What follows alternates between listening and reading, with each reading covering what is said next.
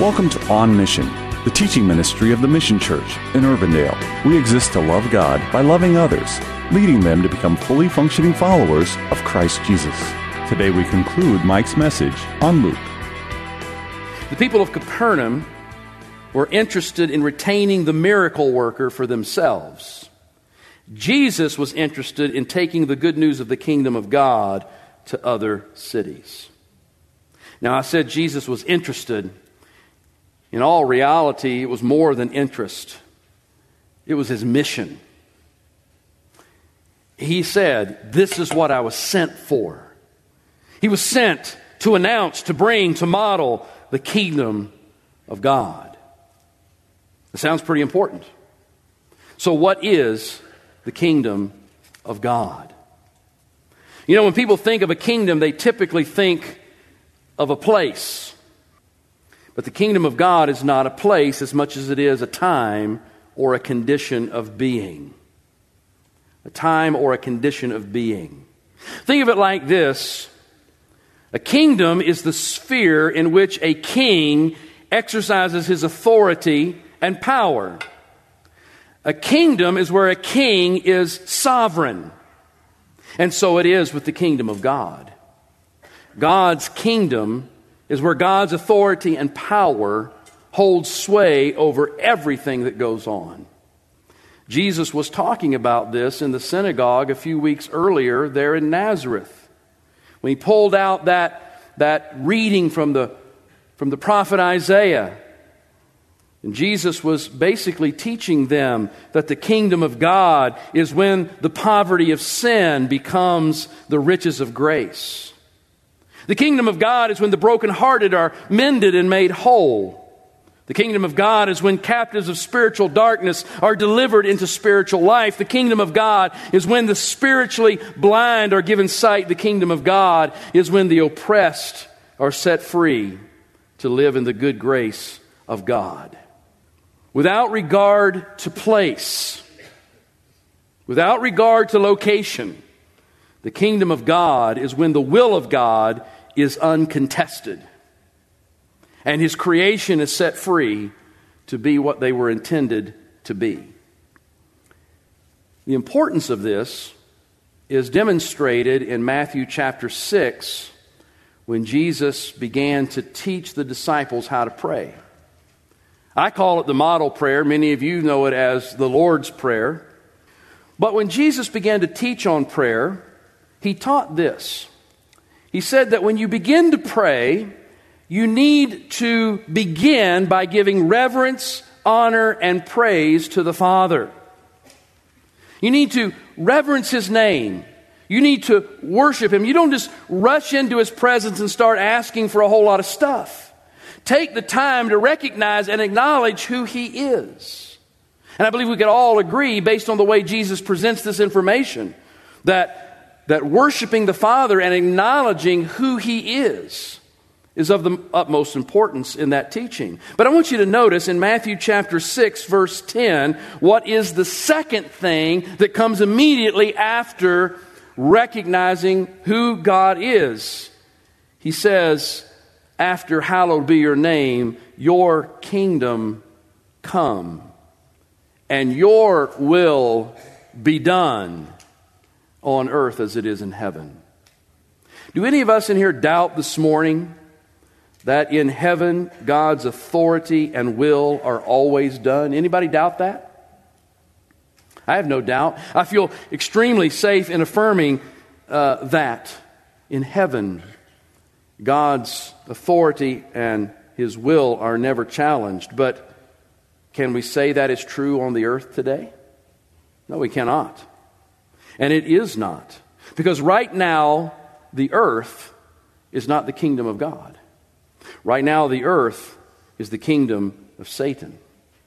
How did he obtain this kingdom? How, how did this, this world that was created by the Lord Jesus, how, how did Satan come to have authority and power over it? Well, he did so when Adam, who was given dominion over this world, forfeited it by choosing to come under the power of sin and thus under the power and sway of the devil.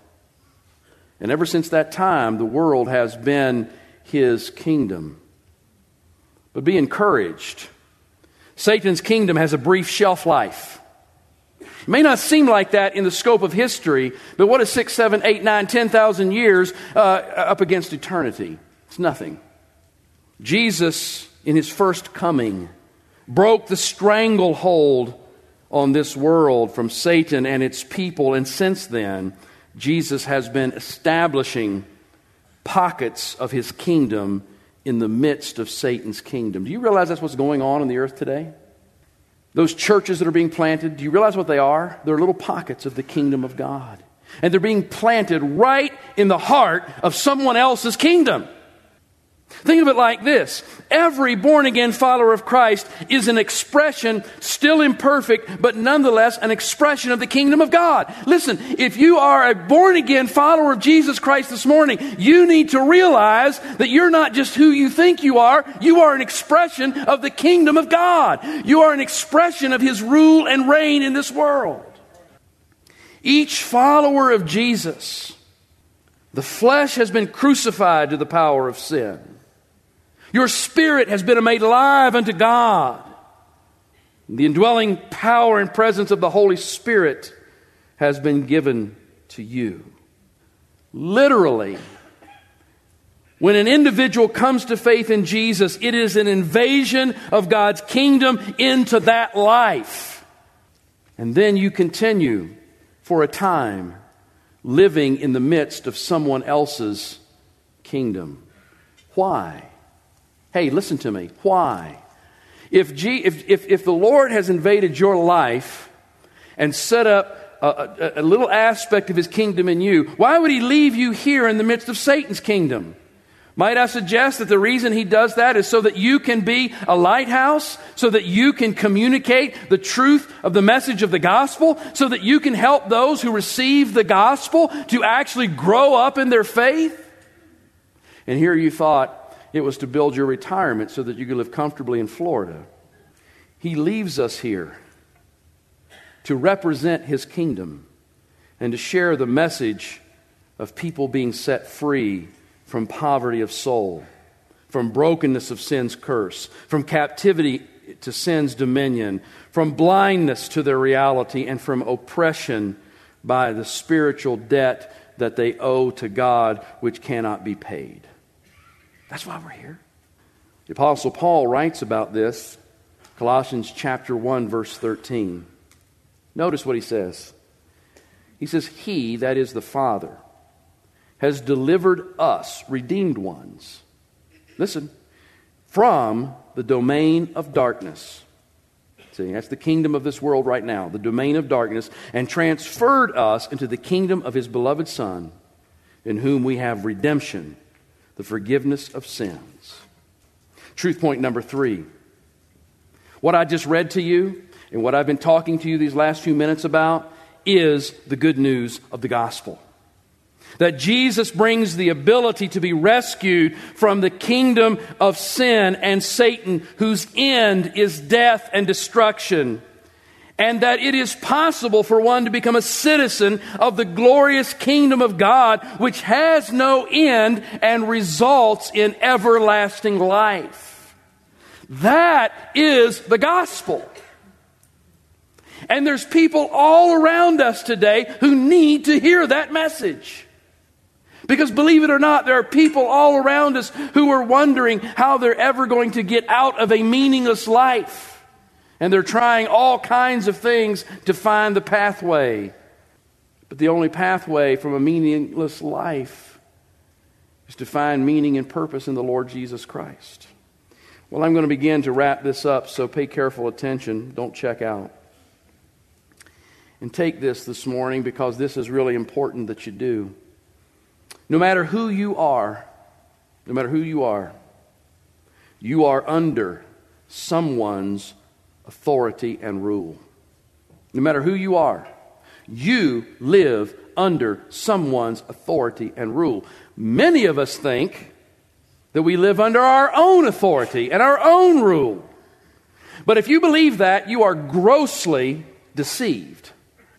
And here's why I say that Adam's fall When Adam fell, it caused all of us to become fallen as well. And when we are born into this world, we are born into the kingdom of sin and Satan. You don't become a member of Satan's kingdom by committing your first sin. You commit your first sin because you're born into the kingdom and you can't do anything but that. And as we are naturally, we live under his rule and reign. And the only way out from under his rule and reign is through the death and resurrection of Jesus. The king of the glorious kingdom of God invaded the kingdom of sin and death. He took our poverty, our brokenness, our captivity, our blindness, and our oppression, and he dealt decisively with it in his body on the cross. And then, after dying in our place and dealing with the full wrath of God, on the third day he rose from death with the keys of death and hell in one hand and an open door to freedom in the other and holding the keys of death and hell and the key and the door that is open to life everlasting, he says this Whosoever will may come. Whosoever will may come. May come to the light. May come to love. May come to reconciliation and restoration with God may come to be adopted into the family of God, may come to be accepted as a citizen of God's kingdom, living under His good rule and reign. You see, you're either living under Satan's rule and reign or you're living under God's rule and reign. And there is no middle ground. He says, Come and find everlasting life. Friends, this is the message that Jesus was sent to spread to the other towns. Friends, this is why Jesus even did the miracles. He didn't do the miracles just because he felt sorry for the, the lame and the blind and the deaf. He wasn't just being generous just because I just feel sorry for you. No, he was showing who he was. He was demonstrating the authority that was his, the power that was his. And he said to those people there in Capernaum, I must go to other cities and I must proclaim this message as well so that people can see the authority and power of the Messiah. And this is why he could not be held by any one people. For listen to this. For he came for every nation. He came for every tribe. He came for every tongue. Most important to you today is that he came for you if today you will hear his message and respond in faith filled repentance. Will you come to him? Will you be set free today? Please understand, you are invited by Jesus to come. And the scripture tells us that all who come, no matter where they're from, no matter what they have done, no matter what the background is, he will not cast you out, but He will embrace you. This is On Mission. The Mission Church is located at 12001 Ridgemont Drive in Urbandale. To learn more about our ministry, visit our website at themissiondsm.org or call us at 515 255 2122. We gather for worship each Sunday at 10 a.m. We would be honored for you to join us. Have a blessed day, and thank you for listening to On Mission.